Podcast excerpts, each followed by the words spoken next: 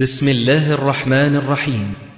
تسجيلات السلف الصالح للصوتيات والمرئيات والبرمجيات. تقدم هذا الإصدار لفضيلة الشيخ الدكتور محمد إسماعيل. الدرس الثالث عشر.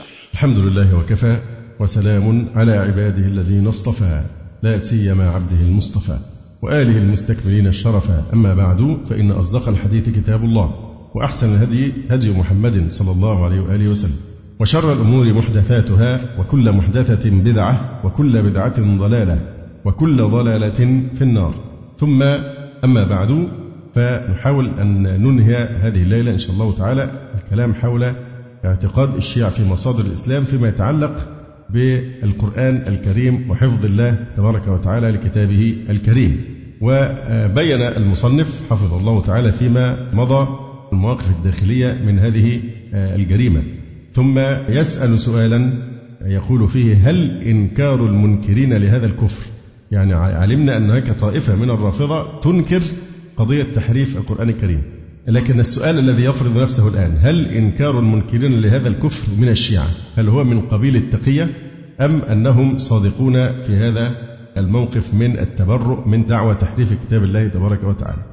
يقول بعدما بينا أن الإمامية لم تتفق على هذا الضلال وأنه قد أنكر ذلك كبار محققيهم كالشريف المرتضى وابن بابويه القمي الملقب بالصدوق والطوسي والطبرسي ومن اتبعهم من المتأخرين فإنه مع ذلك قد برز ناعق من شيوخ الدولة الصفوية يقول إن إنكار هؤلاء كان على سبيل التقية وهذا من شيوخهم المعتبرين المدعو نعمة الله الجزائري.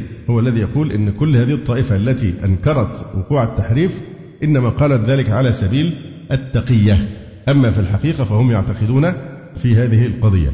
ومعلوم من منهج نعمة الله أو نقمة الله الجزائري هذا أنه حريص جدا على أن يوقع جميع الشيعة في هذا الكفر وأن هذا محل إجماع منهم ويحاول أن يجرجر المخالفين إلى مذهبه يقول شيخهم نعمة الله الجزائري وهو من الأخباريين والذي قال عنه الخوان ساري كان من أعاظم علمائنا المتأخرين وأفاخم فضلائنا المتبحرين.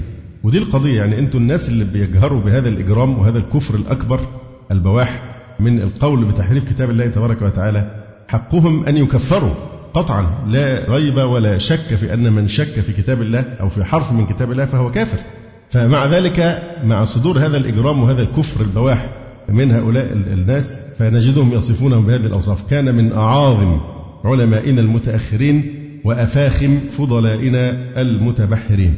يقول آه، نعمة الله الجزائري والظاهر أن هذا القول اللي هو قول الطائفة التي أنكرت وتبرأت من التحريف والظاهر أن هذا القول إنما صدر منهم لأجل مصالح كثيرة. منها سد باب الطعن عليهم بأنه إذا جاز هذا في القرآن فكيف جاز العمل بقواعده وأحكامه مع جواز لحوق التحريف لها؟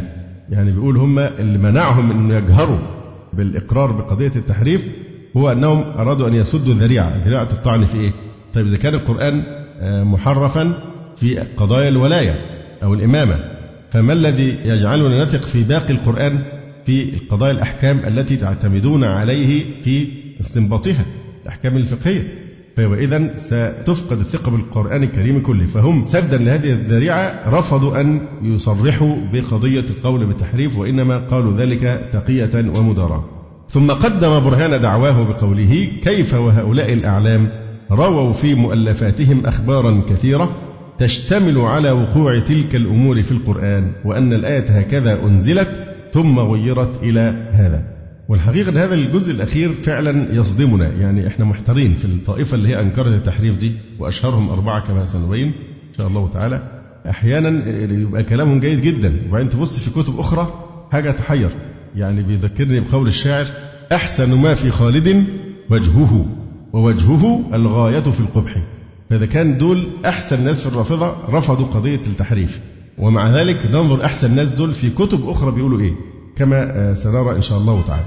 وكذلك يرى مثل هذا صاحب فصل الخطاب فإنه نقل كلام الجزائري المذكور مؤيدا له كما نقل ما ذكره شيخهم ابن طاووس من أن كتاب التبيان الذي أنكر فيه الطوسي هذا الضلال موضوع على غاية الحذر والمداراة للمخالفين.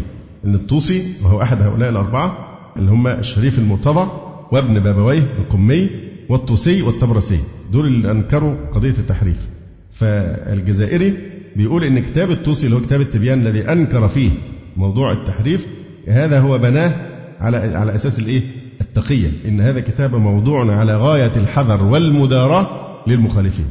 فهل ما يقوله هؤلاء حقيقة؟ أقول لا شك أن الجزائري وصاحب فصل الخطاب وغيرهما هم ممن يجاهر بهذا الكفر ويعلنه. ومن يفعل ذلك فليس من الإسلام في شيء. وإذا كنا نتثبت في خبر الفاسق فما بالك بأخبار هؤلاء؟ فهم يودون أن يجعلوا كل شيعي على هذا الكفر. فليس بغريب أن يحملوا آراء المعارضين على التقية. وأرى خطأ من يأخذ كلام هذا الجزائري ومن على شاكلته بإطلاق ويحكم على طائفة بأكملها بهذا الكفر من غير دراسة وتحقيق. لأن الجزائري منحاز. ويريد أن يورط كل الشيعة في القول بإيه؟ بتحريف القرآن. طيب وإذا كنا لا نأخذ بكلام هؤلاء الأفاكين الآثمين فهذا لا يعني أيضا أن نتقبل بسذاجة ظاهرة وبسطحية غافلة ما يقوله أصحاب الرأي الآخر بإطلاق اللي هم الأربعة ومن على شاكلتهم اللي بينكروا. برضو إحنا مش مش من السذاجة إن إحنا نقبل تبرؤهم من هذا الضلال خاصة إذا رأينا لهم في بعض الكتب المنسوبة إليهم أيضا نفس الضلال. عبارات فيها موضوع التحريم. يقول فهذا لا يعني أيضا أن نتقبل بسذاجة ظاهرة وبسطحية غافلة. ما يقوله أصحاب الرأي الآخر بإطلاق ونحن نعلم أن التقية من أصولهم وأنها عندهم تسعة أعشار الدين ولا دين لمن لا تقية له. فالكذب والنفاق عندهم ده جزء من الدين. فأيضا لا نثق فيه. يعني يوجد احتمال أنهم قالوا هذا القول التبري من التحريف على أساس التقية. وعلى هذا فلا بد من دراسة متأنية وأمينة لهذه القضية. فأقول كما نقل شيخهم المفيد إجماع طائفته على هذا الكفر كما أسلفنا فإن من كبار شيوخهم المتأخرين من نقل إجماع الأصوليين من الشيعة على إنكار هذا الكفر. واعترف صاحب فصل الخطاب بأن مذهب إنكار التحريف قد شاع واشتهر بين أصحابه. فقال شاع هذا المذهب بين الأصوليين. اللي هو إيه؟ مذهب إنكار تحريف القرآن من أصحابنا. واشتهر بينهم حتى قال المحقق الكاظمي في شرح الوافية إنه حكي عليه الإجماع. الإجماع على أنه لم يقع تحريف.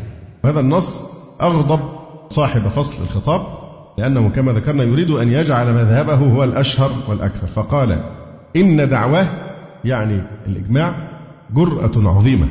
الإجماع على عدم وقوع التحريف. إن هذا إن دعواه جرأة عظيمة. وكيف يمكن دعوى الإجماع بل الشهرة المطلقة على مسألة خالفها جمهور القدماء وجل المحدثين وأساطين المتأخرين؟ بيدعي أن إزاي يقول إجماع على عدم التحريف في مسألة خالفها مين بقى؟ جمهور القدماء وجل المحدثين وأساطين المتأخرين. بل رأينا كثيرا من كتب الأصول خالية عن ذكر هذه المسألة.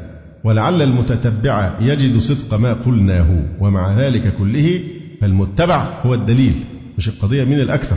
فالمتبع هو الدليل وإن لم يذهب إليه إلا قليل. كما قال السيد المرتضى رحمه الله في بعض مسائله لا يجب أن يوحش من المذهب قلة الذاهب إليه والعاثر عليه بل ينبغي ألا يوحش منه إلا ما لا دلالة له تعضده ولا حجة تعمده.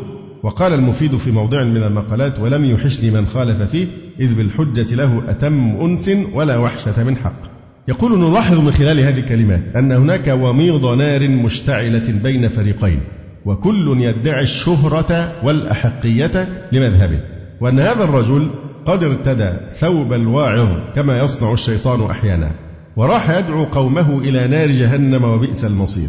وينادي بأن قوله هو الذي عليه الدليل من كتبهم وهو الأصل الذي عليه قدماء الشيعة.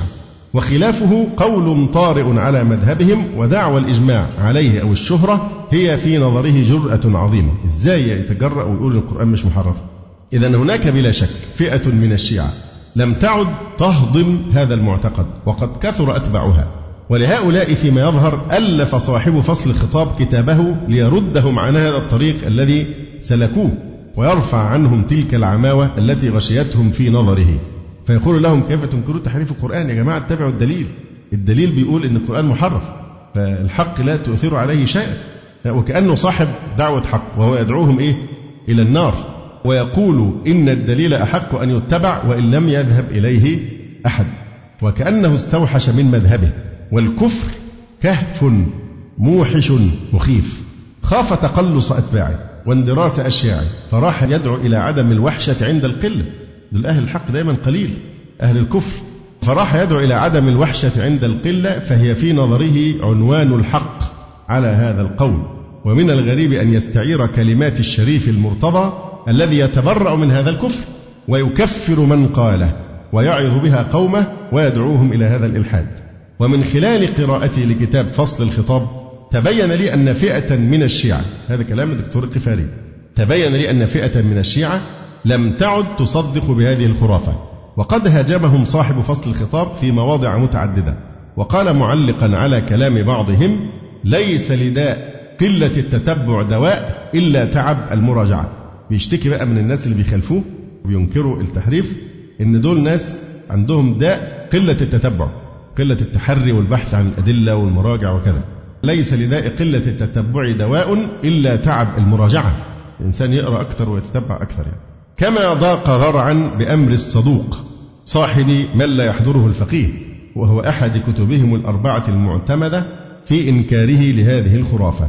وقال على هذا اللي هو الإمام الكبير عندهم اللي هو الصدوق ابن بابا وهي القمي قال فالمش عاجبه كلامه فبيحاول يشكك فيه هو بقى. بيقول إن أمره مضطرب ويغير بعض الروايات. اللصوص لما يختلفوا طبعا إيه؟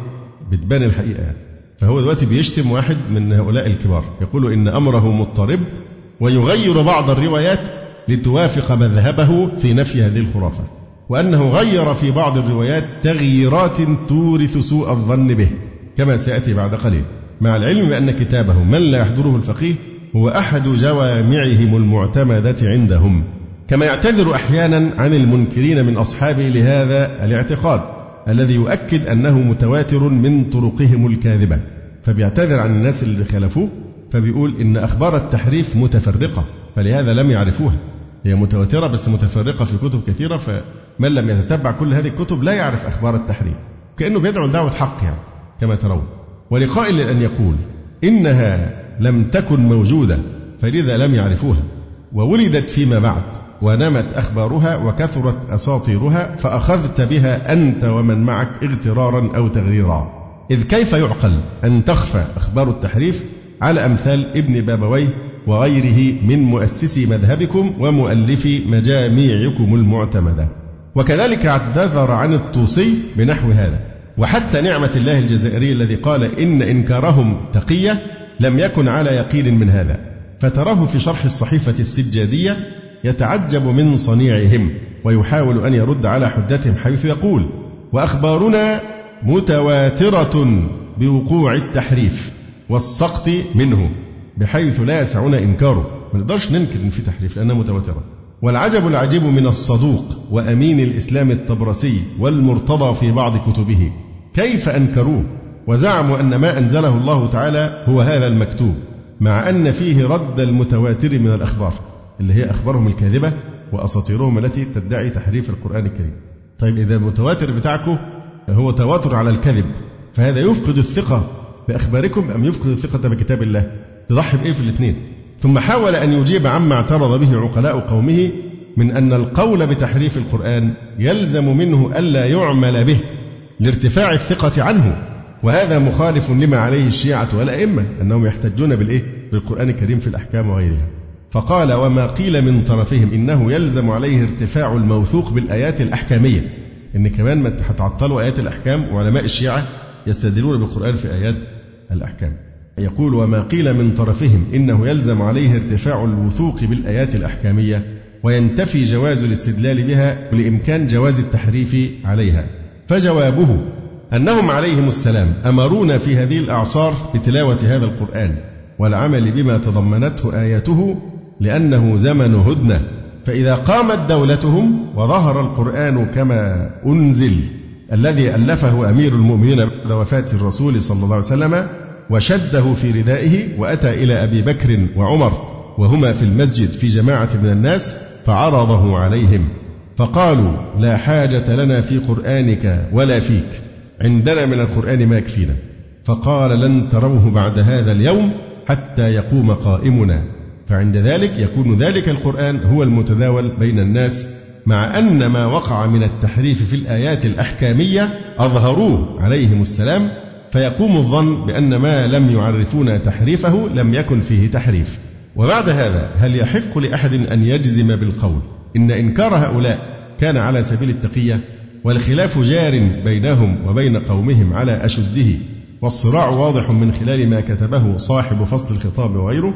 ولكن بقي أن ندرس البرهان الذي قدمه نعمة الله الجزائري في أن إنكار هؤلاء المنكرين كان على سبيل التقية بدليل أنهم رووا في مؤلفاتهم أخبارا كثيرة تشتمل على وقوع تلك الأمور في القرآن وأن الآية هكذا أنزلت ثم غيرت إلى هذا. فهل هذا حقيقي بالنسبة لأولئك المنكرين؟ نبدأ نتحرى ونشوف وجه خالد. أحسن ما في خالد وجهه ووجهه الغاية في القبح. دول أحسن أربعة فيهم. تبرأوا من هذا. هل هذا كان تقية منهم أم كان عقيدة راسخة؟ نبدأ بابن بابويه القمي المتوفى سنة إحدى وثمانين وثلاثمائة. باعتباره أول من أنكر على هؤلاء الغلاة وأعلن أن هذا لا يمثل مذهب الشيعة وذلك في رسالته لاعتقادات. وابن بابويه القمي هو الملقب بالإيه؟ بالصدوق. يقول وهو ينكر ما ينسب إلى طائفته من القول بتحريف القرآن. يقول اعتقادنا أن القرآن الذي أنزل الله تعالى على نبيه محمد صلى الله عليه وسلم وهو ما بين الدفتين وهو ما في أيدي الناس وليس بأكثر من ذلك ومبلغ سوره عند الناس مئة وأربعة عشر سورة. صحيح أنها أربع عشرة سورة كلغة يعني. وعندنا أن الضحى وألم نشرح سورة واحدة. ومن نسب إلينا أن نقول إنه أكثر من ذلك فهو كاذب. ثم استدل بما جاء في روايتهم في ثواب من قرأ سورة من القرآن وثواب من ختم القرآن كله وأن هذا ينفي تلك الدعاوى الباطلة. ثم قال بل نقول إنه قد نزل من الوحي الذي ليس بقرآن ما لو جمع إلى القرآن لكان مبلغه مقدرا سبع عشرة ألف آية. واستشهد على ذلك ببعض الأحاديث القدسية الواردة عندهم. ثم قال ومثل هذا كثير كله وحي ليس بقرآن. ولو كان قرآنا لكان مقرونا به وموصولا إليه غير مفصول عنه كما قال أمير المؤمنين لما جمع. فلما جاء به فقال لهم هذا كتاب الله ربكم. إن علي لما جمع القرآن وأتى أبا بكر وعمر بالمصحف قال لهم هذا كتاب الله ربكم كما أنزل على نبيكم. لم يزد فيه حرف ولم ينقص منه حرف. فقالوا لا حاجة لنا فيه. عندنا مثل الذي عندك. فانصرف وهو يقول فنبذوه وراء ظهورهم واشتروا به ثمنا قليلا فبئس ما يشترون. هذا ما قاله ابن بابويه. نقلته بطوله لندرة المصدر المنقول عنه وهو كتاب الاعتقادات. ولأن معظم من ينقل عنه من كتب الشيعة وغيرها يكتفي بنقل صدر كلامه. مما لا يعطي تصورا كاملا عن مذهب الرجل. نشوف بقى مذهب ابن بابويه القمي في ضوء إيه؟ هذا النقل الذي نقله. أولا الرجل يعد هذا القول مذهب الشيعة الإمامية كلها. ولهذا قال صاحب قول فصل الخطاب بعد نقله لهذا النص وظاهر قوله اعتقادنا وقوله نصب إلينا اعتقاد الإمامية. ثم انتقده في ذلك. صاحب فصل الخطاب بينتقد ابن بابويه أنه ينسب هذا المذهب إلى الشيعة. قال وقد ذكر في هذا الكتاب ما لم يقل به غيره أو قال به قليل وقد سبق أن قلنا إن صاحب فصل الخطاب متحمس لأن يجعل جميع الشيعة على مذهبه. ثانيا الملاحظة الملاحظة الثانية على كلام ابن بابويه قوله ومن نسب إلينا أن نقول أكثر من ذلك فهو كاذب تكذيب للكليني صاحب الكافي وشيخه القمي صاحب التفسير والنعماني صاحب الغيبة وغيرهم الذين يجاهرون بهذا المعتقد لأن فيه هؤلاء علماء كبار من الشيعة قالوا بالقول بالتحريف ويعدونه من مذهب الإمامية أو كأنه يعتبر من يقول بهذا ليس في عداد الشيعة. ثالثا لا نرى إشارة منه إلى وجود رأي آخر في هذا عندهم كما أشار إلى ذلك الأشعري وغيره وكأنه يعتبر من يخالف في هذا خارج نطاق التشيع إلا إن كان في الأمر تقيا. طبعا هو عار عار لحق الشيعة وهو بيحاول أن إيه يمسح عنهم هذا العار. فلم يحكي حتى خلاف في القضية. ده بيدعي أن الشيعة كلهم على هذا الإيه المذهب وهذا خلاف الواقع. أن من أئمتهم من جاهر بهذا الكفر الصراح. رابعا نقارن بين قوله هنا في هذا اللفظ ما لو جمع إلى القرآن لكان مبلغه سبع عشرة ألف آية. يقول إن في وحي غير القرآن. لو جمع إلى القرآن يبلغ إيه سبع عشرة ألف آية. هو هنا بيفسر رواية عند الكليني. الكليني بتقول إيه الرواية بتاعته؟ إن القرآن الذي جاء به جبرائيل عليه السلام إلى محمد صلى الله عليه وآله وسلم سبعة عشر ألف آية. ومعروف أن عدد آيات القرآن الكريم لا تجاوز ستة ألاف آية إلا قليلا فهو هنا الكليني بيقول إن القرآن اللي نزل به جبريل على الرسول عليه الصلاة والسلام سبع عشر ألف آية. هو هنا بيقول إيه؟ في البابويه ما لو جمع إلى القرآن لكان مبلغه نفس العدد سبع عشرة ألف آية. لكن الكليني كما ترى ينص على أنها من القرآن بينما ابن بابويه يقول هي وحي لكنها ليست من القرآن ويحملها على أنها الأحاديث الإيه؟ القدسية. خامسا ابن بابويه القمي لم يتحرر كما ترى من رواسب وآثار الروايات الأسطورية والتي علقت في ذهنه في هذا الباب فتراه يكاد ينقض ما قرره بالرواية الأخيرة يعني أنت بتقول إن الشيعة مش بيقولوا كده وإن أنت تتبرأ من التحريف إلى آخره وبعدين بيختم كلامه بقى بإيه بقى؟ آخر كلام بيقول إيه؟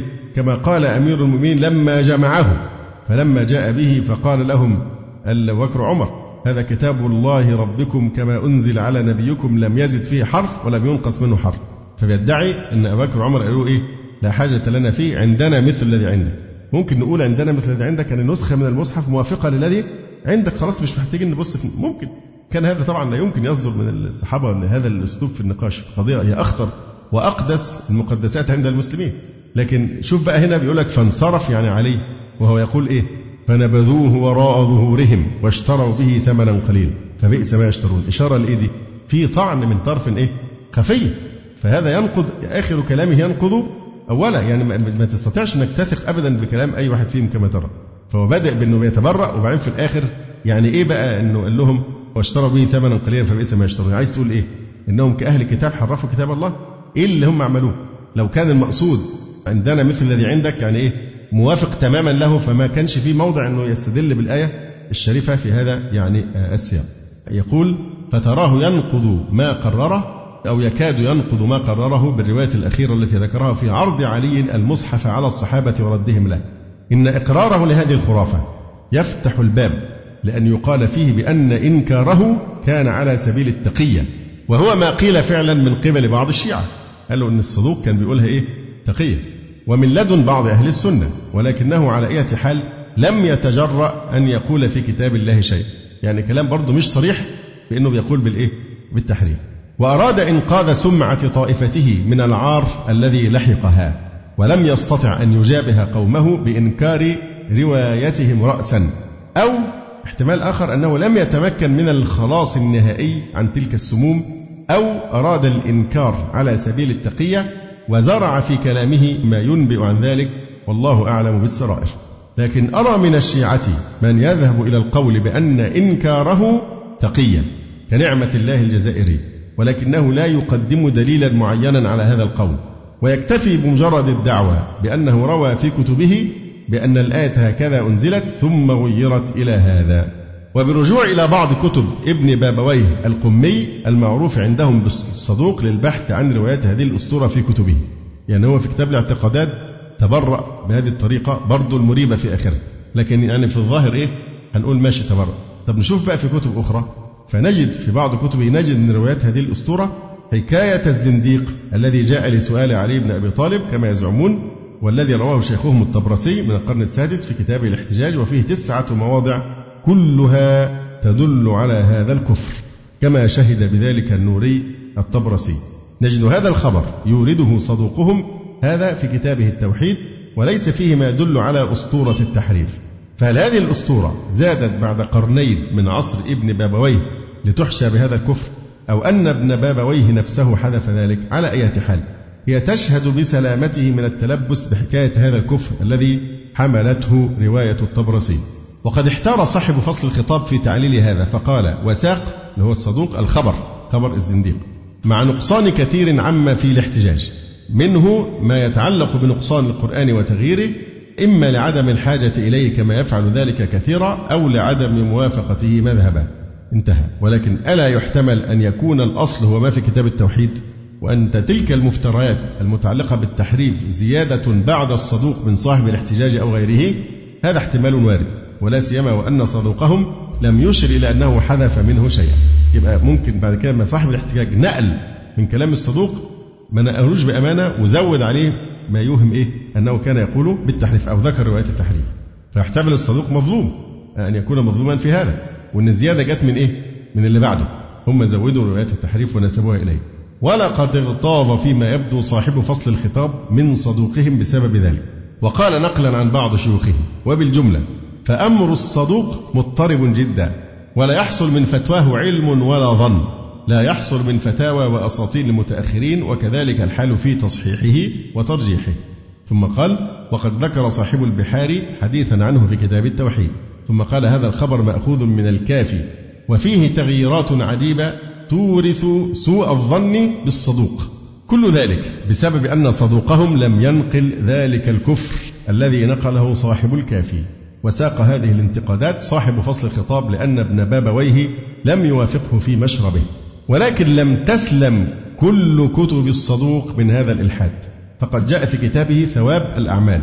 في ثواب من قرأ سورة الأحزاب. عن أبي عبد الله رضي الله عنه قال من كان كثير القراءة لسورة الأحزاب كان يوم القيامة في جوار رسول الله صلى الله عليه وآله وسلم وأزواجه إلى أن قال إن سورة الأحزاب فضحت نساء قريش من العرب وكانت أطول من سورة البقرة ولكن نقصوها وحرفوها.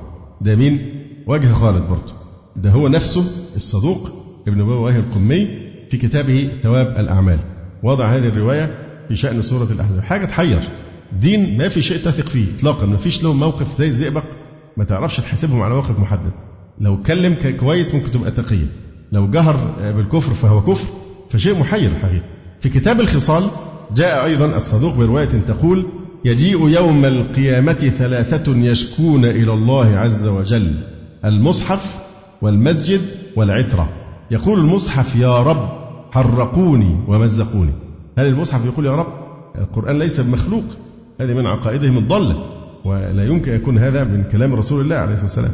أعوذ بكلمات الله التامات. هل الرسول يتعوذ بمخلوق؟ فهو تعوذ الكلمات بكلام الله فمعنى ذلك أن كلام الله ليس مخلوق.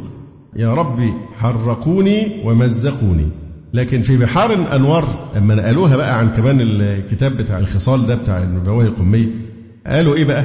يا ربي حرفوني بدل حرقوني. شال منها إيه؟ النقطة فأصبحت حرفوني وإيه؟ ومزقوني. فطبعا هذه الرواية أدل على الوقوع في الكفر لكنها خلاف الأصل لأن الأصل فيه إيه؟ حرقوني ومزقوني. وقد وردت بنحو ذلك في كتابه الأمالي. تقول الرواية التي يرويها صدوقهم بسنده عن جعفر الصادق عن أبيه عن آبائه رضي الله عنهم قال رسول الله صلى الله عليه وآله وسلم اذكروا وقوفكم بين يدي الله. فإنه لا بد سائلكم عما عملتم بالثقلين من بعدي كتاب الله وعترتي فانظروا ألا تقولوا أما الكتاب فغيرنا وحرفنا. وهذه رواية لا تدل على فعلهم ولكنها تحذرهم. هي لا تثبت التحريف لكنها إيه؟ بتحذرهم من التحريف. ولكن إذا قرنتها بما قبلها اللي هي في شأن القرآن يا رب مزقوني وحرقوني وسورة الأحزاب اللي كانت أطول من سورة البقرة لكن إذا قرنتها بما قبلها وأنهم قد فعلوا كما يزعمون صارت من ذلك الكفر. وهناك روايات أخرى مماثلة نقلها صاحب فصل الخطاب بالواسطة أدع نقلها لعدم وقوفي عليها في كتب الصدوق. كما أن ثمة روايات أخرى أوردها صاحب فصل الخطاب من كتب صدوقهم وهي قراءة واردة لا تدين الرجل وحدها. مثل الروايات الثلاث التي أوردها صاحب فصل الخطاب بأن في مصحف عائشة وحفصة حافظوا على الصلوات والصلاة الوسطى صلاة العصر. قال وهذه قراءة واردة. وجاء في صحيح مسلم ما يدل على نسخ هذه التلاوة. يقول فليس هذا بغريب من ذلك الطبرسي ولكن قد اغتر بصنيع هذا بعض الكاتبين من السنة وسلك مسلكه بلا تدبر. ننتهي من هذا إلى أنه جاء في كتاب صدوقهم بعض روايات هذه الفرية. ومع ذلك فلا نجزم بالقول إن هذه عقيدته وإن الإنكار تقية كما قاله بعضهم. ذلك لأنه لا يوثق بخلو كتبه من الدس والزيادة عليه. في احتمال قائم أنه كان فعلا بينكر التحريف ولكن عندهم دسوا في كتبه كعادتهم. هذه الروايات التي في الكتب الأخرى. وليس ذلك مجرد تخمين لا دليل عليه بل إن الزيادة أمر ميسور عندهم.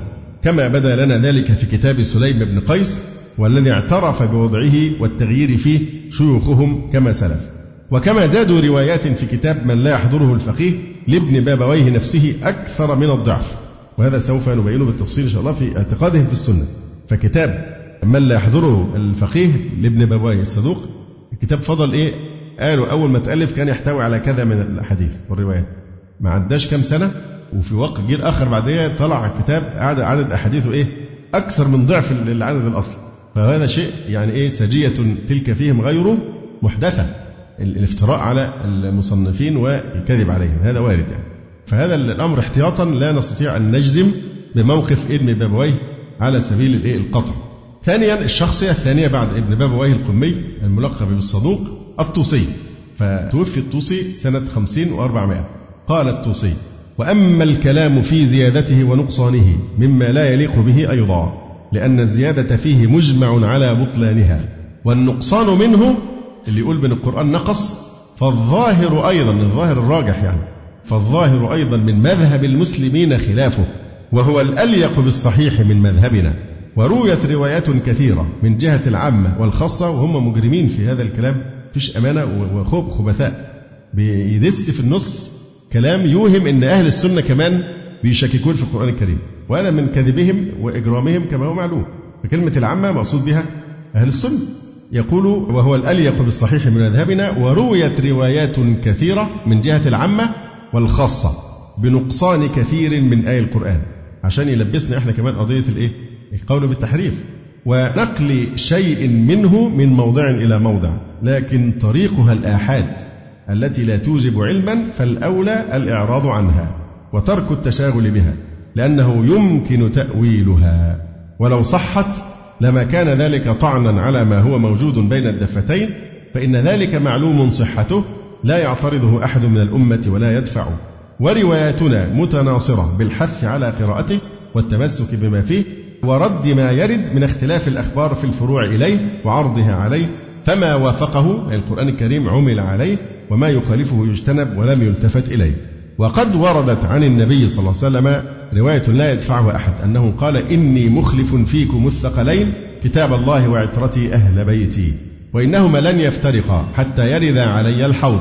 وهذا يدل على أنه موجود في كل عصر لن يفترقا. موجود أي القرآن في كل عصر لأنه لا يجوز أن يأمر الأمة بالتمسك بما لا تقدر على التمسك به كما أن أهل البيت ومن يجب اتباع قوله حاصل في كل وقت وإذا كان الموجود بيننا مجمعا على صحته فينبغي أن نتشاغل بتفسيره وبيان معانيه وترك ما سواه. انتهى كلامه.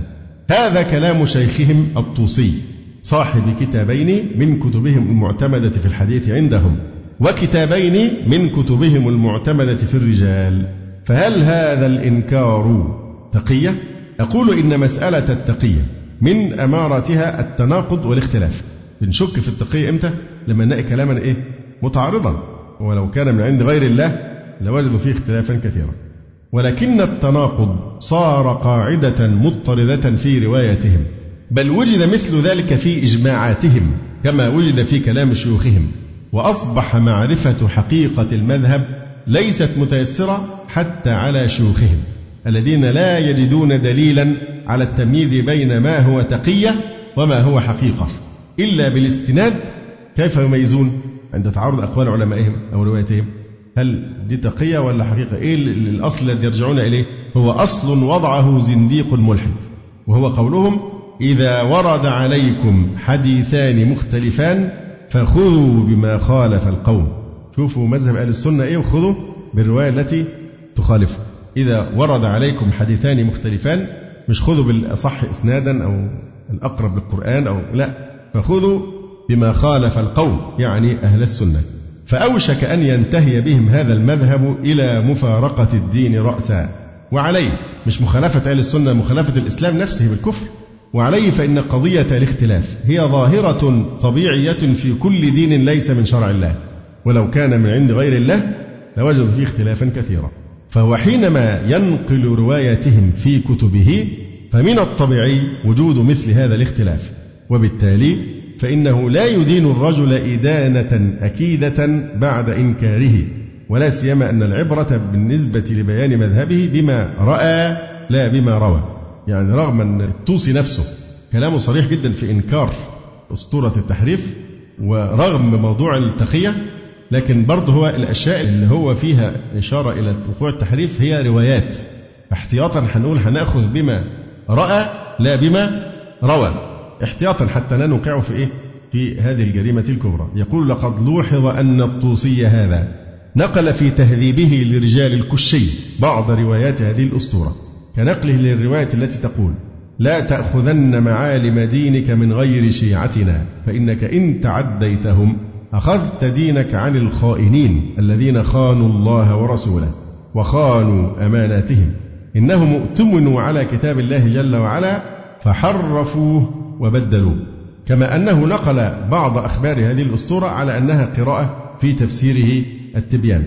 بيقول في تفسير قوله تعالى إن الله اصطفى آدم ونوحا وآل إبراهيم وآل عمران على العالمين. قال وفي قراءة أهل البيت وآل محمد على العالمين.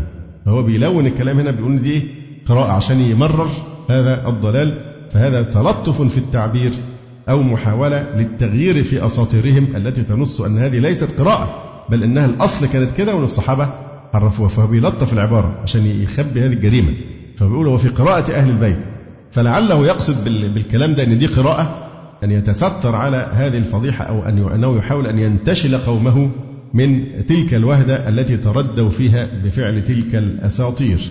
وربما يكون ما عند الطوسي هو الأصل والزيادات التي تصرح بالتحريف هو من زيادات شيوخ الدولة الصفوية. وبرضه وارد حتة الإيه؟ التحريف حتى في كتب الطوسي ولكن يرى أن كل هذه الروايات من قبيل روايات الأحاد التي لا يعتمد عليها كما ذكر في إنكاره هو بيقول إن في روايات تثبت التحريف لكنها أحاد فإحنا خلينا مع المتواتر. فهذه الروايات لا تدفع ما تضافر من روايتهم التي توجب العمل بالقرآن والرجوع إليه عند التنازع. ده بالنسبة لموقف إيه؟ الطوسي برضه ما ينفعش نكفره أو نقول إن هو بيقول بتحريف القرآن بصورة قاطعة الموضوع برضه إيه؟ في شك منه. أما صاحب فصل الخطاب فقد اختلفت أقواله في توجيه هذا الإنكار الذي يقلقه لمخالفته لمذهبه.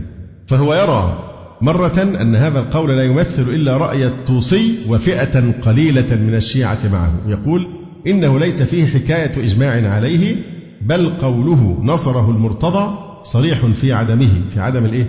الإجماع بل في قلة الذاهبين إليه. ثم يرجع صاحب فصل الخطاب ويقول بأن هذا القول منه تقية. لا ده الطوسي كان بإيه؟ بيمارس التقية. لأن هذا الإنكار جاء في تفسير التبيان. طيب وتفسير التبيان هو بني على أساس من الإيه؟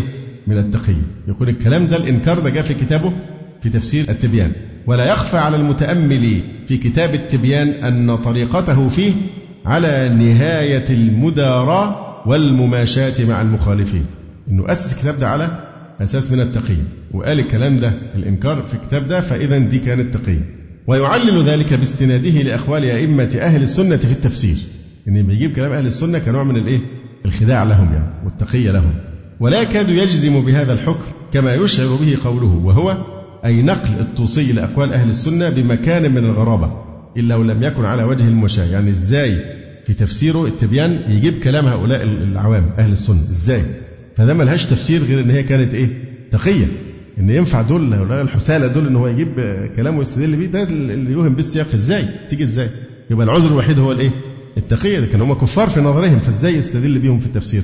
يقول وهو اللي هو نقل الطوسي لأقوال أئمة السنة وهو بمكان من الغرابة لو لم يكن على وجه المماشاة فمن المحتمل أن يكون هذا القول يعني إنكار التحريف منه فيه في تفسير البيان على نحو ذلك يعني من المداراة والتقية. ثم يتجه وجهة أخرى ويشير إلى أن في كلام الطوسي تناقضا يشعر أنه تقية. فقال إن إخباره بأن ما دل على النقصان روايات كثيرة يناقض قوله لكن طريقه الآحاد إلا أن يحمل على ما ذكرنا يعني من التقية. ثم يعرض عن هذا كله ويقول إن الطوسي معذور في إنكاره. معذور في إنكار التحريف لقلة تتبعه الناشئ من قلة تلك الكتب عنده. هذا جانب من حيرة الطبرسي في أمر الطوسي وغيره من المنكرين لهذه الفرية. فإذا كان هذا أمر شيوخهم لا يكادون يقفون على حقيقة مذهب أئمتهم وشيوخهم القدامى بسبب أمر التقية. فنحن أعذر في عدم الوصول إلى نتيجة جازمة يقينية. والطوسي كما يلاحظ في إنكاره قد دس في الشهد سما وتناقض في حكاية مذهبه كما لا يخفى. ومن ذلك زعموا أن العامة يعني أهل السنة قد شاركوا طائفته في رواية هذا الكفر وهذا كذب. وقد شهد شيخهم المفيد بتفرد طائفته بهذا البلاء. هم اللي تفردوا بالكلام في قضية تحريف أهل السنة بريئون تماما من هذا الكفر. يقول وأجمع أهل السنة بل المسلمون جميعا على صيانة كتاب الله عز وجل وسلامته من التحريف أو الزيادة أو النقصان. فهو محفوظ بحفظ الله له. قال تعالى إنا نحن نزلنا الذكر وإنا له لحافظون. طبعا كما تلاحظون لما بيتناولوا قضية التحريف وكأن هذه الآية لم تنزل. بيحاولوا يجيبوا أدلة تانية زي حديث الثقلين وكذا وكأن هذه الآية ما نزلت. إنا نحن نزلنا الذكر وإنا له لحافظون. إذا برضه هنا كما تلاحظون أن الطوسي احتياطي هنقول أنه مظلوم من الشيعة وأن ده ما كانش تقية وأن هو فعلا بينكر لكن على نوع من التردد والشك كما ترون. الشخصية الثالثة ممن أنكروا التحريف الشريف المرتضى المتوفى سنة ست وثلاثين وأربعمائة. يقول الشريف المرتضى إن العلم بصحة نقل القرآن كالعلم بالبلدان والحوادث الكبار والوقائع العظام والكتب المشهورة وأشعار العرب المسطورة فإن العناية اشتدت والدواعي توفرت على نقله وحراسته وبلغت إلى حد لم يبلغه فيما ذكرناه لأن القرآن معجزة النبوة ومأخذ العلوم الشرعية والأحكام الدينية. وعلماء المسلمين قد بلغوا في حفظه وحمايته الغاية حتى عرفوا كل شيء اختلف فيه من إعرابه وقراءته وحروفه وآياته. فكيف يجوز أن يكون مغيرا أو منقوصا مع العناية الصادقة والضبط الشديد؟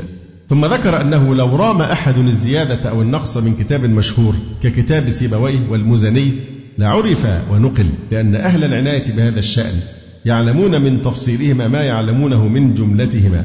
حتى لو أن مدخلا أدخل في كتاب سيبويه بابا في النحو ليس من الكتاب لعرف وميز وعلم أنه ملحق وليس من أصل الكتاب. وكذلك القول في كتاب المزني ومعلوم أن العناية بالقرآن وضبطه أصدق من العناية بنقل كتاب سيبويه ودواوين الشعراء. وإن من خالف ذلك من الإمامية والحشوية لا يعتد بخلافهم فإن الخلاف في ذلك مضاف إلى قوم من أصحاب الحديث. عايز برضو إيه؟ يلبس أهل السنة القضية. فإن الخلاف في ذلك مضاف إلى قوم من أصحاب الحديث نقلوا أخبارا ضعيفة ظنوا صحتها لا يرجع بمثلها عن المعلوم المقطوع على صحته. أو لعله يقصد بهذه الجملة قوم من أصحاب الحديث يقصد الإخباريين من الشيعة وما ذهبوا إليه من القول بهذا الضلال. هذه كلمات شيخهم الشريف المرتضى الذي استثناه ابن حزم من القائلين بهذا الكفر كما تقدم. نقل عنه صاحب مجمع البيان وقال إن المرتضى قد استوفى الكلام في نصرة هذا المذهب الحق في جواب المسائل الطرابلسيات ولم يقع لنا في هذا الكتاب وأغفل متأخر الشيعة النقل عنه كما فعل الكاشاني في تفسير الصافي والبحراني في البرهان والمجلسي في البحار وغيرهم ولم أجد منه فيما اطلعت عليه إلى هذا النص الذي حفظه الطبرسي في مجمع البيان. ولكن قيل ده الكلام مين بقى هنا؟ ده كلام صاحب فصل الخطاب. برضه مش مخلصه. بيقول ولكن قيل إن هذا الإنكار تقية. يقول صاحب فصل الخطاب قد عد هو في الشافي نفس الشريف المرتضى في كتاب الشافي وهو يذكر مطاعن المزعومة على في حق أمير المؤمنين عثمان بن عفان رضي الله عنه. يقول صاحب فصل الخطاب قد عد هو في الشافي من مطاعن عثمان ومن عظيم ما أقدم عليه جمع الناس على قراءة زيد وإحراقه وإبطاله ما شك أنه من القرآن.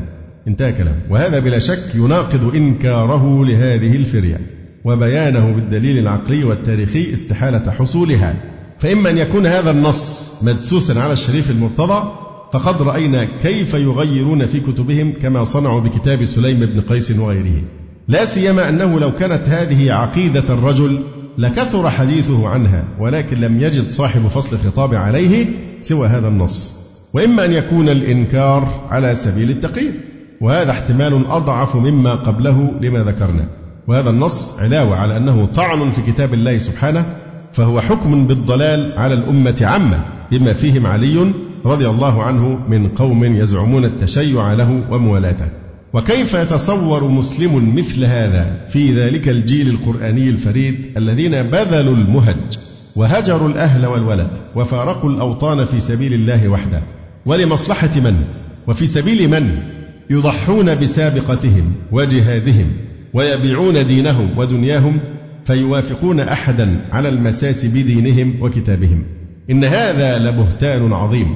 بل الحق أن عمل عثمان هذا من أعظم مناقبه ووقع بإجماع من الأمة. كما قال أمير المؤمنين علي رضي الله عنه لا تقولوا في عثمان إلا خيرا فوالله ما فعل في المصاحف إلا عن ملأ منا. يعني إجماع من الصحابة. فجزاه الله عن الأمة خيرا.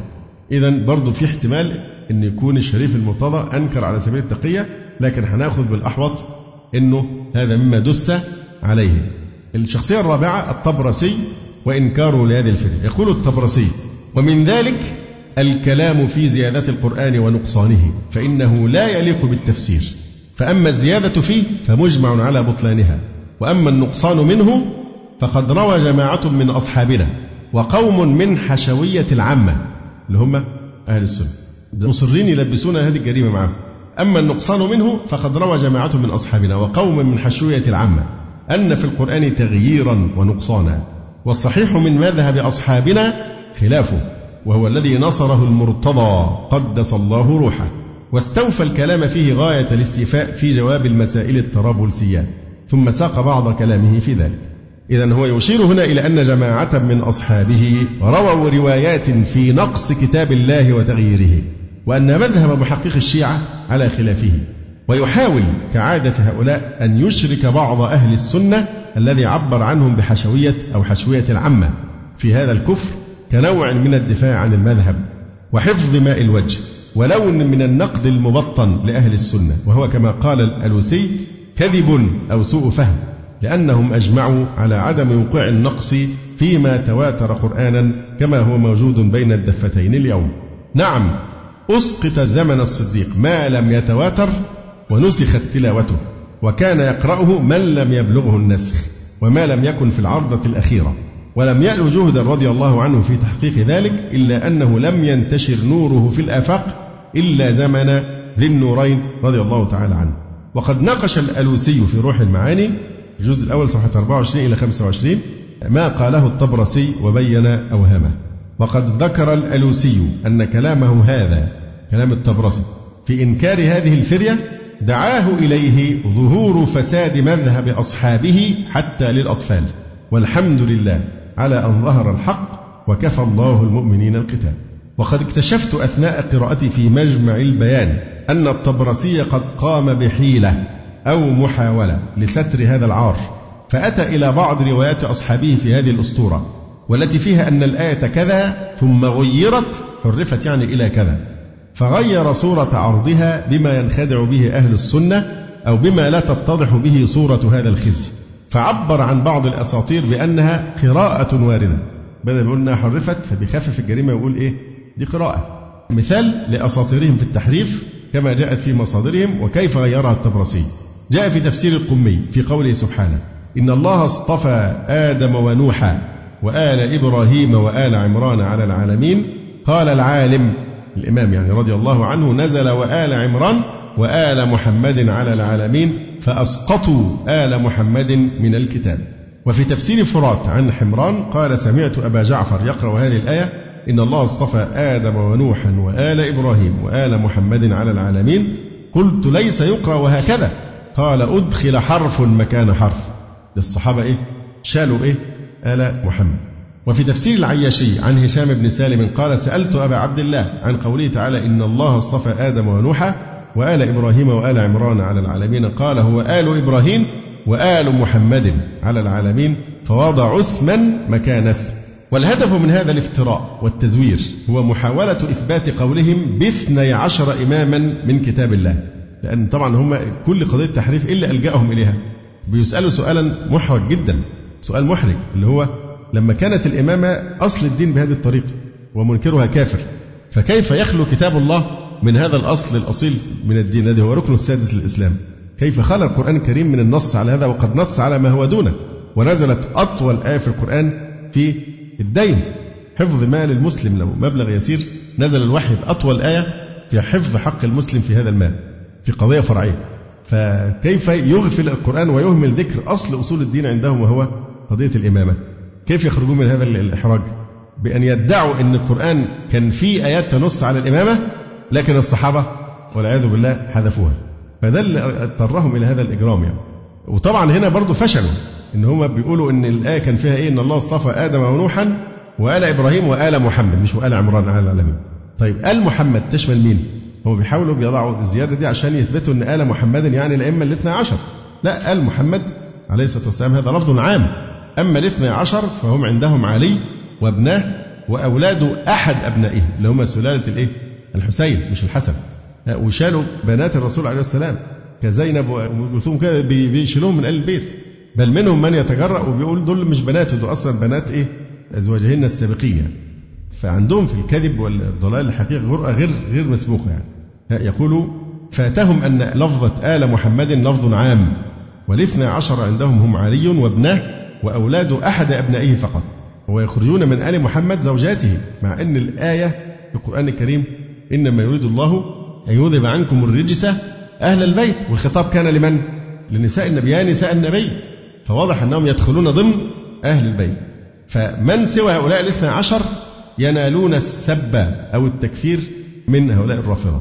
فلم يتحقق الهدف لهم لا من التزوير ولا من التأويل. لا من التزوير وادعاء إن هي أصلها وآل محمد على العالمين لأن لفظ آل عام بل هناك قول إن آل محمد هو كل مسلم أو على الأقل إن قلنا إنه خاص فهو خاص بآل البيت وده وصف شامل وليس فقط بالتحكم الغريب الذي تحكموا به وحصروه في الاثنى عشر فلا نفعهم التزوير ولا نفعهم الإيه؟ التأويل الفاسد لآيات الله وهذه الأساطير التي تفتري على كتاب الله وعلى صحابة رسول الله صلى الله عليه وسلم بما فيهم أهل بيته والتي تناقلتها كتب التفسير عندهم. نلاحظ أن صاحب مجمع البيان يعبر عنها بقوله كل المواضع دي بقى يجي صاحب مجمع البيان يتكلم فيها يقول إيه؟ وفي قراءة آل البيت وآل محمد على العالمين. بيحاول يخفف الجريمة بدل ما يقول إنها إنها تحريف لا بيقول وفي قراءة أهل البيت. وكذلك فعل في عدة من مفترياتهم جعلها قراءات مثلا في الآية الكريمة يا أيها النبي جاهد الكفار والمنافقين. جاء في تفسير القمي إنما نزلت جاهد الكفار بالمنافقين. استغفر الله. جاهد الكفار بالمنافقين. يقصد مين؟ والعياذ بالله الصحابة. لأن النبي صلى الله عليه وسلم لم يجاهد المنافقين بالسيف. وهي أسطورة. وضعت لتوافق مذهب الرافضة في الصحابة من رميهم بالنفاق. وزعمت أن الله يأمر رسوله بالاعتماد على المنافقين في الجهاد. وجعلت الجهاد في الإسلام قائما على أكتاف المنافقين فهي جهل فاضح بالإسلام وتاريخ المسلمين وتفسير القرآن أو زندقة وإلحاد. ومع ذلك فإن الطبرسي يعبر عن هذه الأسطورة اللي هي إيه؟ جاهد الكفار بالمنافقين. فالطبرسي اللي هو ده رابع شخصية بتدعي إن هي إيه؟ إنه منكر لفرقة التحريف. شوفوا بقى في التفسير بيقول إيه؟ بيقول وروي في قراءة أهل البيت جاهد الكفار بالمنافقين. بيحاول يمرر الجريمة إن دي قراءة يعني حتى ده كمان ما نقدرش ناسخ فيه الأسطورة دي. ومع ذلك هنجتهد أن نبرئه بقدر المستطاع. لكن شوف الخبث بتاعه يقول لك وفي قراءة أهل البيت وروي في قراءة أهل البيت جاهد الكفار بالمنافقين. وحاول أن يوجه الآية بقوله وإنما كان يتألفهم. يعني بيخليهم الجيش بتاعه. بياخد الصحابة دول والعياذ بالله وهو بيوظف المنافقين جندهم في الجيش ليه؟ تأليفا لقلوبهم. وإنما كان يتألفهم لأن المنافقين لا يظهرون الكفر. وعلم الله تعالى بكفرهم لا يبيح قتلهم إذ كانوا يظهرون الإيمان. انتهى كلامه عليه من الله ما يستحق. ولكن هذا التعليل لا ينسجم بحال مع معنى الآية. فالله يأمر نبيه بجهاد الكفار والمنافقين. فكيف تجعل تألف المنافقين؟ هو جهاد للكفار بهم ولم يقم الجهاد في الإسلام بالمنافقين الذين قال الله تعالى فيهم إيه؟ لو خرجوا فيكم ما زادوكم إلا خبالا. وقد قال السلف في تفسير الآية جاهد الكفار بالسيف والقتل وكذلك جاهد المنافقين إيه؟ باللسان وترك الرفق واغلظ عليهم. كما قال ابن عباس أو باليد أو اللسان أو القلب على حسب القدرة. ولا تلقهم إلا بوجه مكفهر كما قال ابن مسعود أو بإقامة الحدود عليهم كما قال الحسن وقتادة وكلها معان تدل على مجاهدة المنافقين وعدم العفو عنهم. ولهذا قال عطاء نسخت هذه الآية كل شيء من العفو والصفح. وأنت ترى الفرق الكبير بين نص الآية الذي يأمر بجهاد المنافقين وبين تلك القراءة المفتراه التي تأمره بالجهاد بهم والعياذ بالله. وأحيانا يجعل التبرسي تلك الفرية معنى للآية. ففي أسطورتهم حول قوله جل شأنه ذلك بأنهم كرهوا ما أنزل الله فأحبط أعمالهم. قالت الأسطورة عن أبي جعفر نزل جبرائيل على رسول الله صلى الله عليه وآله بهذه الآية هكذا ذلك بأنهم كرهوا ما أنزل الله في علي فأحبط أعمالهم. انظر إلى هذه الزيادة التي تروها وهي قولهم في علي تجدها تتحول عند الطبرسي إلى معنى للآية. فالطبرسي ما قالش إنها قراءة ولا قال إنها تحريف. لكن قال إيه؟ كرهوا ما أنزل الله في حق علي رضي الله عنه. ذهب إنها إيه؟ دسها في التفسير. إن معنى الآية كرهوا ما أنزل الله زود هو في التفسير في حق علي. هذا بعض ما جاء في كتاب مجمع البيان الذي سار في تأليفه على منهج الطوسي في التبيان. وقرر ثقة الشيعة في العصور المتأخرة. النوري الطبرسي. أن كتاب التبيان موضوع على أسلوب المداراة وتقية الخصوم. فإن صدق هذا الوصف انطبق على الاثنين معا لأن منهجهما واحد. وقد انخدع بأسلوب مجمع البيان قلة من المنتسبين لأهل السنة ممن ينتمي لدار التقريب في القاهرة والتي كانت حية إلى وقت قريب قبل أن تتبين حقيقتها. فقاموا بإخراج هذا الكتاب باسم التقريب. وعمل على مراجعته وتصحيحه وضبطه ستة من الشيوخ المنتسبين لأهل السنة. وذلك لأن من لم يتعرف على نصوصهم لا يدرك الخدعة التي انطوى عليها هذا التفسير. ويبدو أن ذلك الأسلوب هو الذي جعل بعض الشيعة يعتبر إنكار الطبرسي تقيا. هؤلاء هم الأربعة الذين نقلت أقوالهم وقد يكون هناك من أنكر غيرهم ولم تصلنا أقوالهم. فإن المفيد في أوائل المقالات نسب الإنكار إلى جماعة من الإمامية كما سلف. ولا نجزم بأن هؤلاء الأربعة لا يوجد لهم خامس في القرون المتقدمة كصاحب فصل الخطاب الذي يريد أن يخنق هذا الصوت ويجعل جل الشيعة على مذهبه. وفي النهاية أقول بأن هذا الموقف من كبار علماء الشيعة في رد وإنكار ما ورد في كتبهم مما يمس كتاب الله سبحانه. لا نقول إنه تقيا. فلا سبيل إلى معرفة ذلك على وجه اليقين. انظر بقى الإنصاف من أهل السنة. يقول إننا لا نقول إنه تقية فلا سبيل إلى معرفة ذلك على وجه اليقين. وإن كان البعض من السنة والشيعة قد ذهب إلى ذلك. إن الإنكار ده كان تقيا فقد لاحظت الصراع الدائر بين الطائفتين في فصل الخطاب كما تبين شيوع الكذب والدس في كتبهم. فشيوع الكذب أيضا يحتمل أنهم افتروا على هذه الشخصيات الأربعة. ثم إن من يتبرأ من هذا الكفر بعد إيمانه بالله ورسوله نقبل ذلك منه والله يتولى السرائر. فمضطرين نقبل منهم إن هم فعلا بينكرون فرية التحريم. وهذا الإنكار خطوة يجب أن تتلوها خطوات وذلك بأن يعيدوا النظر في سائر ما شذوا به عن جماعة المسلمين. يعني مش القضية فقط دعوة تحريف القرآن. فانتوا لو عايزين تعملوا تصحيح داخل دينكم لا تقتصروا على إنكار أسطورة التحريف. فإن شيخهم المجلسي أشار إلى أنهم يجب أن يسلكوا هذا المسلك. إذ يترتب في رأيه على إنكار أخبار التحريف هو أن أخبار التحريف إيه؟ تواترت من طرقهم اللي هي بالكذب والافتراء. فيترتب على ذلك إيه بقى؟ لما يقولوا تواتر لدينا روايات التحريف وهي روايات مكذوبة. هل يترتب على ذلك فقد الثقة في كتاب الله أم فقد الثقة في روايتهم؟ الفريق اللي بيقول بالتحريف بيقول لو أنكرنا روايات التحريف يبقى المفروض ننكر كل دين الشيعة لأنه قائم على روايات إيه؟ مماثلة. ودي حقيقة إن دينكم كله بينهدم لأنه قائم على تواتر الكذب. يقول إذ يترتب في رأيه أي المجلسي على إنكار أخبار التحريف الذي تواترت من طرقهم بالكذب والافتراء يترتب على ذلك رفع الثقة والاعتماد في سائر أخبارهم. وهذا حق فإن تواتر هذا الكذب في كتبهم من أكبر الأدلة على وضعها وفشو الكذب فيها. ثم يخلص الدكتور القفاري حفظه الله تعالى إلى نتائج هذا الموضوع الخطير. طبعا نحن أطلنا عليكم في مدرسته بس موضوع خطير ليس بالأمر الهين. يقول نتائج الموضوع أولا يحتمل أن هذه الأسطورة نشأت عند الشيعة في القرن الثاني والذي تولى كبرها بعض الغلاة. مر ذكر بعض أسمائهم وكان من أسبابها خلو كتاب الله مما يثبت بدعهم في الإمامة والصحابة وغيرهما. ثانيا أكثر كتب الشيعة المعتمدة عندهم قد روت هذا الكفر وجاءت معظم هذه الروايات صريحة في ذلك. لا يمكن حملها على أنهم يقصدون تأويل الآية أو بيان القراءات التي وردت فيها بل جاءت تصرح بأن الآية هكذا والصحابة بزعمهم غيرت ذلك. مثل الألفاظ التالية هذه الآية مما غيروا وحرفوا. يعنون الصحابة. وقولهم أنزل الله سبعة بأسمائهم فمحت قريش ستة وتركوا أبا لهب. أيضا كانت فيه أسماء رجال فألقيت. وقولهم هكذا والله نزل به جبرائيل على محمد ولكنه فيما حرف من كتاب الله. وقولهم بلى والله إنه لمثبت فيها وإن أول من غير ذلك لابن أروى. أي عثمان رضي الله عنه. ومثل ذلك كثير. فمن يقل من الشيعة إن روايتهم الواردة في كتبهم من جنس روايات القراءات ونسخ التلاوة فهو يتستر على هذا الكفر ويساوي بين الحق والباطل. ثالثا ادعى جمع من شيوخهم استفاضة هذه الأساطير وكثرتها في كتبهم المعتمدة.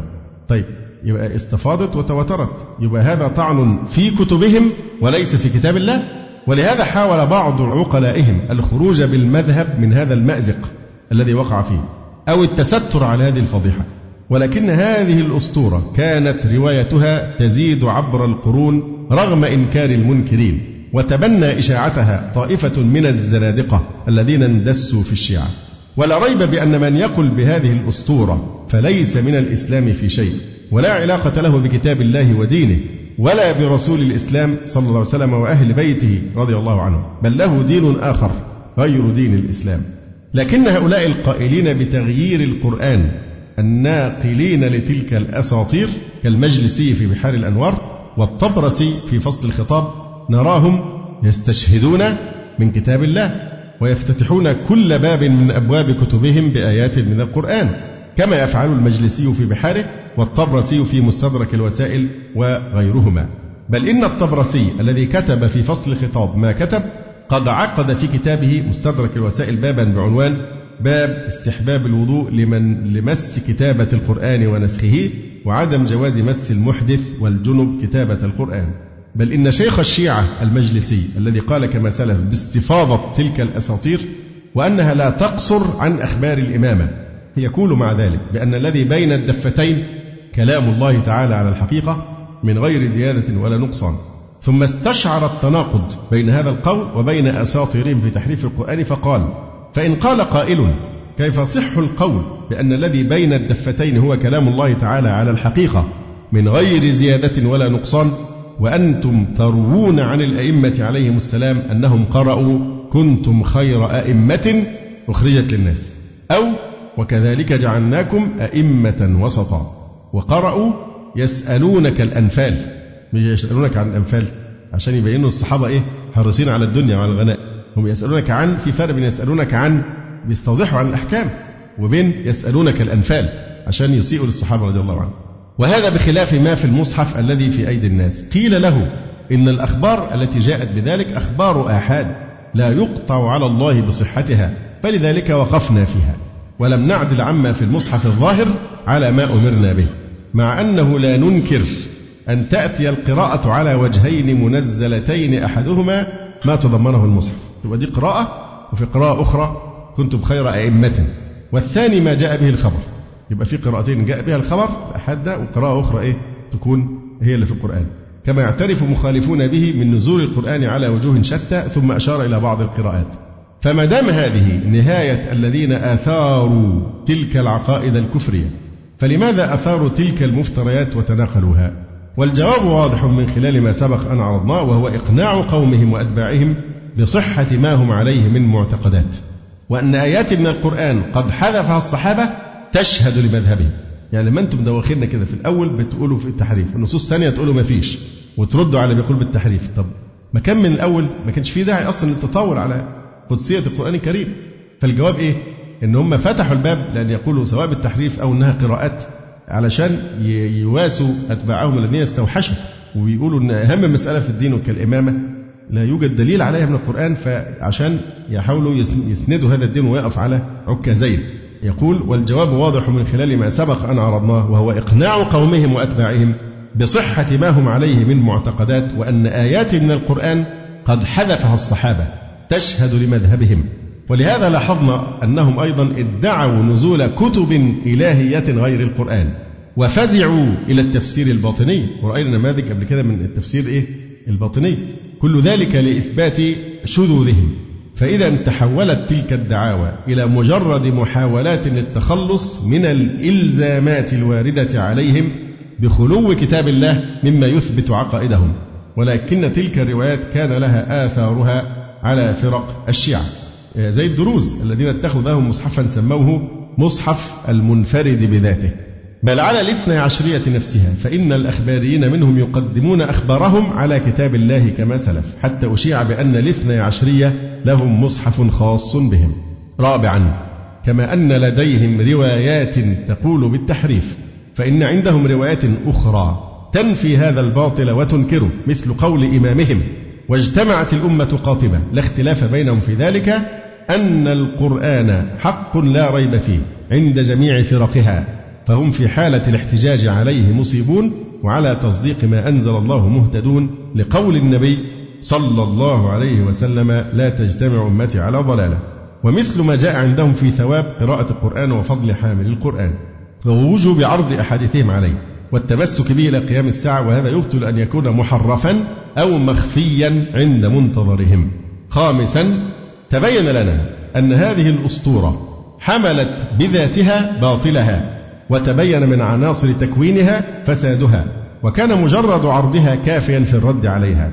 ويكفي في بيان كذب الروافض أن علي بن أبي طالب رضي الله عنه الذي هو عند أكثرهم إله خالق وعند بعضهم نبي ناطق. وعند سائرهم إمام معصوم ولي الأمر وملك. فبقي خمسة أعوام وتسعة أشهر خليفة مطاعا ظاهر الأمر. والقرآن يقرأ في المساجد في كل مكان وهو يؤم الناس به والمصاحف معه وبين يديه. فلو رأى فيه تبديلا كما تقول الرافضة أكان يقرهم على ذلك. ثم أتى ابنه الحسن وهو عندهم كأبيه فجرى على ذلك. فكيف يسوغ لهؤلاء النوكة أي الحمقى أن يقولوا إن في المصحف حرفا زائدا أو ناقصا أو مبدلا مع هذا؟ ولقد كان جهاد من حرف القرآن وبدل الإسلام أوكد عليه من قتال أهل الشام. الذين إنما خالفوه في رأي يسير رأوه ورأى خلافه فقط. فلاح كذب الرافضة ببرهان لا محيد عنه والحمد لله رب العالمين. الحقيقة أنا عارف أن البحث طويل وكان في بعض المناطق فيها صعوبة شوية ولكن القضية خطيرة جدا دي أخطر قضية على الإطلاق موقف الرافضة من حفظ القرآن الكريم. أنا كنت وعدتكم من قبل بأن أحاول أن أسمعكم صوت الرافضي المدعو محمد الكناني. أحد الإخوة جاب لي جابها لي في سي دي يظهر إن في قناة المستقلة واحد اسمه الدكتور محمد الهاشمي بيجري مناظرات. ففي عالم من علماء أهل السنة رجل فاضل من سوريا اسمه الدكتور الدغيم. حفظه الله تعالى وهو دائم الإحراج للشيعة. الشيعة دائما في كل مناظرة يخرجون مهزومين مكسورين مدحورين مخسوئين. ففي إحدى هذه المحاضرات حصل حوار فهو كان بيتكلم على الرافضة دكتور الدغيم حفظه الله فكان يقول ليسوا إخواننا وليسوا مؤمنين. فاتصل رافضي من شيوخ الشيعة يدعى محمد الكناني بهذه القناة وقال هذا الكلام.